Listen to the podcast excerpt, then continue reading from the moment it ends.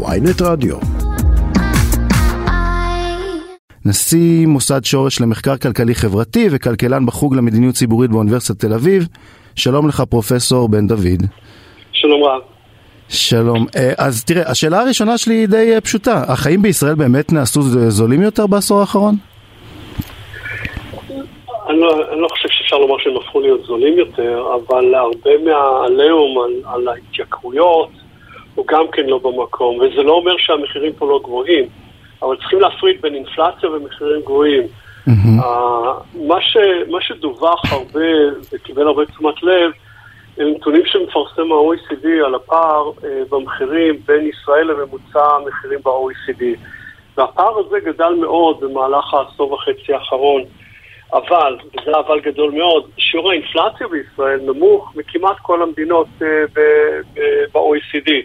אז איך יכול להיות שהפער בינינו לבינם הולך וגדל והאינפלציה פה יותר נמוכה? והסיבה, ואני חושב שקרנית גם התייחסה לזה, זה התחזקות השקל למעשה. Mm-hmm.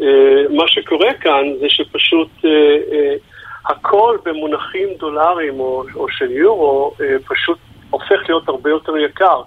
עכשיו, זה לא אומר שהמחירים כאן לא גבוהים, אבל, אבל בלתי אפשרי להסתכל על המחירים בישראל בהשוואה למדינות האחרות בלי לערב למעשה שערי חליפין שמוטים מאוד. אי אפשר להשתמש ביחס כוח קנייה ברמה של קבוצה. אני לא אכנס לטכניקה, אבל אפשר לעשות אה, משהו אחר. זהו, השאלה, זה... השאלה היא באמת, איך מגדירים בכלל יוקר מחיה? איך אפשר למדוד את זה? איך אפשר למדוד את השינוי אה, שקורה במהלך העשור הזה?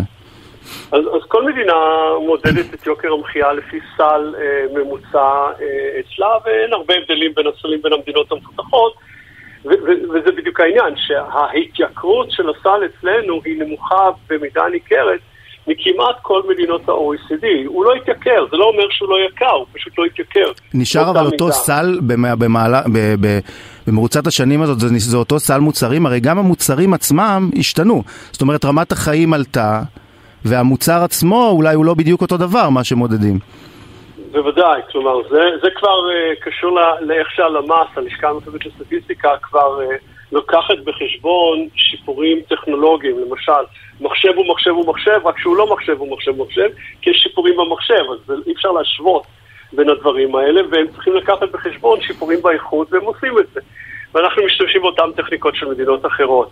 הנקודה היא אחרת. Mm-hmm. כמה ישראלי יכול לקנות עם הכנסה חציונית בישראל? וכשמשווים את הסל, את הסלים שאפשר לקנות בישראל לעומת ה... הסל הממוצע שאפשר לקנות uh, ב-OECD, אז מתברר שיש לנו בעיה. כלומר, לא עליית המחירים, אלא שפשוט מה שאנחנו יכולים לקנות עם ההכנסה שלנו הוא נמוך בכל התחומים, אה, מזון, אה, אה, דיור, הכל, מלבד תקשורת. תקשורת זה התחום היחיד שאנחנו יכולים לקנות יותר תקשורת נש... בהכנסה חיצונית. זה נשאר ככה במשך כל השנים, או שבאמת היה איזשהו שיפור? השאלה אם באמת אפשר להשוות את זה בצורה, בצורה שהיא תהיה נכונה ל-OECD, כי הרי כמו שאתה אומר, באמת המדידה היא טיפה שונה, והשאלה אם אנחנו יכולים לדעת את זה בכלל. אז, אז אפשר להסתכל על זה, אבל גם זה לא, לא, לא מדד טוב בשביל מחירים בלבד, כי כמה אני יכול לקנות עם ההכנסה שלי לא תלוי רק במחירים, אלא גם בהכנסה שלי. Mm-hmm. ופריון העבודה בישראל הוא מאוד נמוך יחסית למדינות המפותחות, למרבית המדינות המפותחות. ולכן השכר בישראל הוא, הוא יותר נמוך ממרבית המדינות המפותחות. ככה שיש כאן שילוב של שתי בעיות, גם מחירים גבוהים יחסית בישראל, אבל גם שכר שהוא יחסית נמוך בישראל. אז, אז הטענה, הטענה שלהם במחקר הייתה בעצם שהשכר הריאלי עלה, וגם, ולא רק, לא רק אנחנו נוהגים להגיד שהשכר עלה בהייטק ולשכבות הגבוהות, אבל השכר עלה גם בשכבות הנמוכות, ובעצם יש נתונים הרי גם לגבי אה, אה, מדד האי שוויון, מדד ג'יני, שהוא השתפר בישראל בעשור האחרון, למרות שהנתונים האחרונים לא כל כך מעודכנים, אם אני, אם אני צודק. נכון, זה בפיגור, אבל uh, באופן כללי, כן, המדד הג'יני uh, במגמת ירידה כבר כמה שנים, uh, וכנ"ל גם לגבי שיעורי העוני, אבל, וזה, ושוב, כל דבר יש פה את האבל כן. שלו. ישראל בעצם עברה איזשהו ניסוי טבעי לפני איזה כמעט, בעצם 20 שנה, אחרי אינתיפאדה, שהיה פה קיצוץ מאוד משמעותי בתקציב המדינה, בין, בין השאר בתמיכות. וזה אילץ הרבה אנשים לצאת לעבוד בפעם הראשונה שלא עבדו אי פעם לפני כן.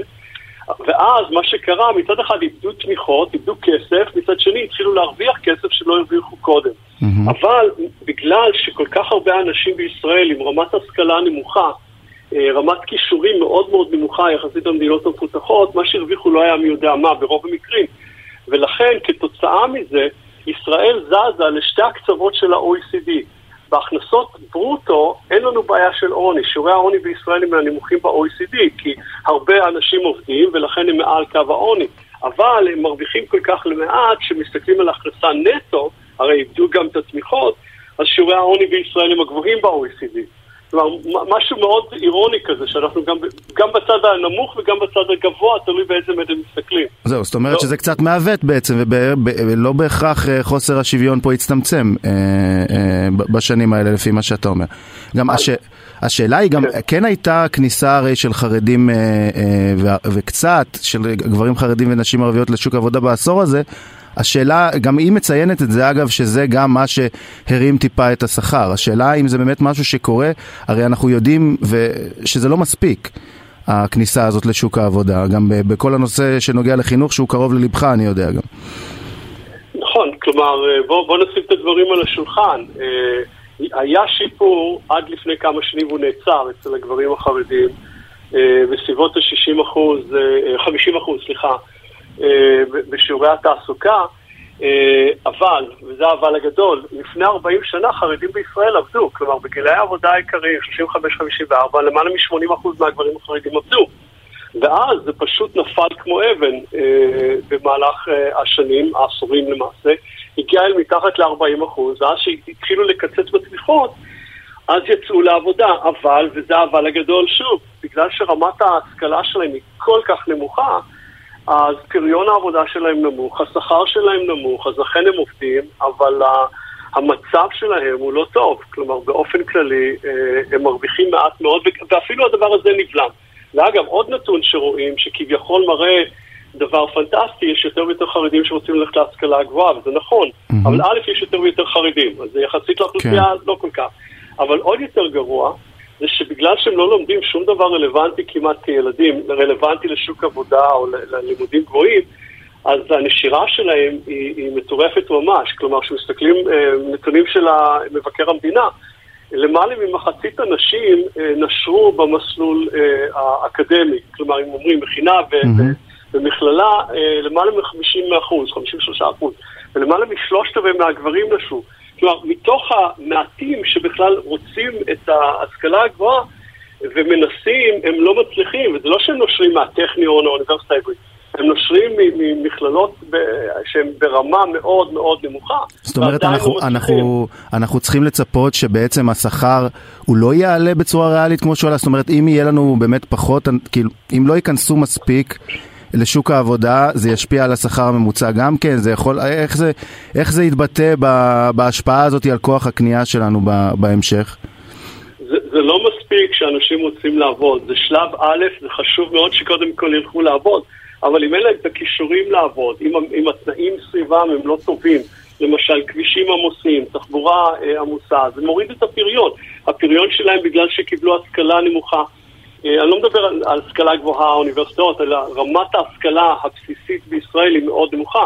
מחצית מהילדים כאן בתחומי מדע, אה, מתמטיקה וקריאה, הם, אה, הם ברמה של עולם שלישי ומטה. כלומר, יש כאן כן. ממש בעיה, והילדים האלה שייכים לחלקי האוכלוסייה הגדלים הכי מהר כאן. בהחלט. ככה שזה לא מבשר טוב לעתיד אם הם יגדלו בלי הידע. תוכל להגיד רק איך בא לידי ביטוי הנושא של, תראה, הרי כל הסיפור של למה כל כך התעצבנו על הכותרת הזאת שנהיה זול פה יותר והכל, אנשים רואים מחירי נדל"ן קופצים ב-18% בשנה, אנשים רואים שהמחירים עלו הרי של, אה, בצורה מטורפת גם של השכירות. זאת אומרת, איך זה יכול להיות ש, שנהיה פה זול יותר? זה לא באמת יכול להיות. אולי תוכל להסביר את העניין של הנדל"ן באיך שמחשבים את uh, יוקר המחיה? הנדל"ן, אני לא חושב שמישהו טוען שזה הפך להיות יותר זול, זה עלה מאוד. ואגב, ה-good news זה שעלה... Uh, עכשיו במידה יחסית נמוכה לעומת מה שמחכה לילדים שלנו בעוד 20-30 שנה, בגלל הגידול הטבעי כן. באוכלוסייה בישראל.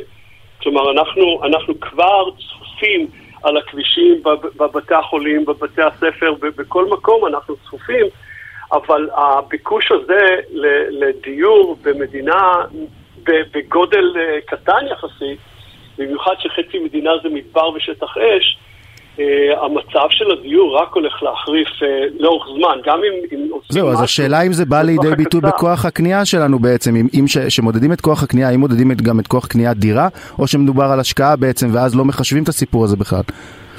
אז לא, לא מודדים את, ה, את הקנייה, אבל כן לוקחים בחשבון שכר דירה. כן. שכר דירה בדרך כלל משקף את העלייה במשכנתא כאלה, בגדול, לא, לא במדויק, אבל זה נלקח בחשבון בצורה עקיפה. אה, אז, אז זה כן נלקח בחשבון, ו, ו, אבל המחירים כאן, א', מאוד גבוהים, אבל ב', גם השכר שלנו מאוד נמוך. והדברים האלה, קשה מאוד לגשר ביניהם, שכל כך הרבה אנשים גדלים כאן, שבלי יכולת להשתכר כמו שצריך, אבל עם ביקוש הולך וגובר לדיור. כן. ככה ש... זה, זה לא הולך להשתפר אם לא מתעשתים ועושים משהו בגדול, לא, הש... לא טלאים פה ושם. השאלה אם בעוד עשור יעשו לנו עוד מחקר ויגידו לנו שהחיים פה נהיו זולים יותר, אני לא יודע. אה, פרופסור דן בן דוד, תודה רבה לך על השיחה הזאת. אה, אני, אני חושב שעדיין לא, אנשים עוד לא, עוד לא, לא חושבים שנהיה פה זול יותר, כנראה שגם אתה לא. לא, אה, לא, לא נעשה פה יותר זול, זה בוודאות. אני לא חושב שגם קרנית התכוונה שזה יהפך להיות יותר זול, אבל אני לא יודע באיזה הקשר היא דיברה בהקשר הזה. תודה, תודה רבה לך פרופסור דן בן דוד, מוסד שורש וכלכלן בחוג למדיניות ציבורית באוניברסיטת תל אביב, תודה לך. תודה רבה.